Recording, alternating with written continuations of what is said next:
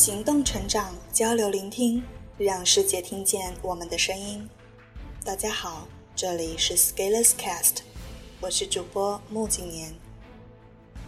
今天和大家分享的是 Scalers 的第九百一十二号文章：学习不要怕走弯路。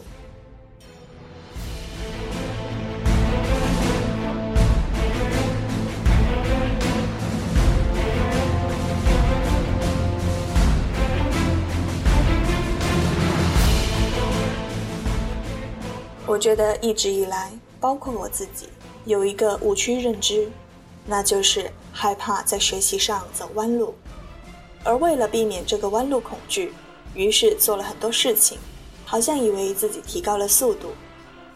最近几年，我却对这个问题有不同的看法，今天与大家分享。你现在能看到许多教育或者培训的宣传，很多会以这样的口径宣传。我们很有经验，可以帮你少走弯路哦。我们知道很多牛逼的方法能够让你速成，我们很牛逼，可以帮你省力。于是我们看到这些就很动心。哇塞，有一个很好的技巧和诀窍，我只要用了就可以法力无边一样。其实这个换一个场景很像。我现在有一个赚钱的机会，只要你投入两万，就能在一个月翻倍到十万。我现在有一个好的项目，只要你拿钱进来，过半年就是十倍的收益。恭喜你中奖了，一辆奔驰，请把手续费打到我们的卡上。巴拉巴拉巴拉。每次看到这样的文案，其实我就想说，你要是那么牛逼，为什么不直接给我钱呢？这些其实是在利用人们的心理，比如投机取巧，比如害怕投入没有收获。说回到学习的问题，我们对于弯路的恐慌，本质上还是来自于一种稀缺恐慌。稀缺的问题其实是来自高度和格局的问题。高度和格局是因为接触过的案例少，比较容易被唬住，同时不会思考，喜欢让其他人帮你下结论。王兴说过，人们为了逃避思考，愿意做任何事情。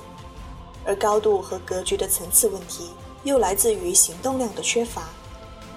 所以你看，这些毛病都精准的等价了起来，一环扣一环，让你不得翻身。所以我们想学习突破，我们想成长进步，但是问题来了，我们只想按照我们以往的路径依赖来追求学习进步。所以一方面你想进步，但是你又不愿意付出。一方面，你希望自己变得更好，但是你又不去做任何事情。然后你开始学习了，又觉得这个可能是弯路，内心没有安全感。你怕个毛线呢？走了弯路又怎么样？会死吗？其实学习不要怕走弯路。首先，学习如果要让你变得进步、有高度，那么你就应该像一个有高度在进步的人那样思考。不应该去介意一些低层次的问题，而怕走弯路就是一个低层次的问题。不要怕弯路，其实你要操心的是不要走路没带脑子。弯路有弯路的价值，通常来自于你的偏见、盲点、感知偏差以及自以为是。你会一直带着这些毛病前行，直到你有一个很明显的感知，而弯路只是一种表现形式。让你开始意识到身上的一些问题，而这个时候，脑子的作用就是告诉你，这个地方我是为什么走到这里的。如果你能总结得好，下次你就不会旧病复发了。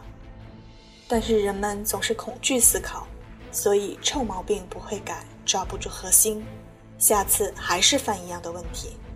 虽然表面上不一样，但实质还是相同的。其次，要相信凡事发生必有其价值，终将有利于我。朝着弯路趟过去，把弯路走直了。这句看上去有点鸡汤，但是是一个心态问题。我们的时间是不可逆转的，所以你必须往前走。弯路可以理解为你犯过的错误，但是只有你走出来的时候，你才能说这是个错误。而你不应该说“我可能会犯错”，于是我不走路。不管路是好是歹，路就是你自己选的。你水平的外显就是你的生活。在学习的路上，每个人都要构筑好自己的钢铁长城。这一块块的砖，只能由你自己搬到自己的脑子里。任何试图通过其他人来为你走捷径的行为，都会在未来让你遇到瓶颈，也就是基础没有打好，盖到高处发现楼歪了。但是我们的核心在于没有行动量，所以走不出弯路，所以我们想逃避弯路，然后我们为逃避付出的精力，其实已然可以让我们走出弯路了。前面说了。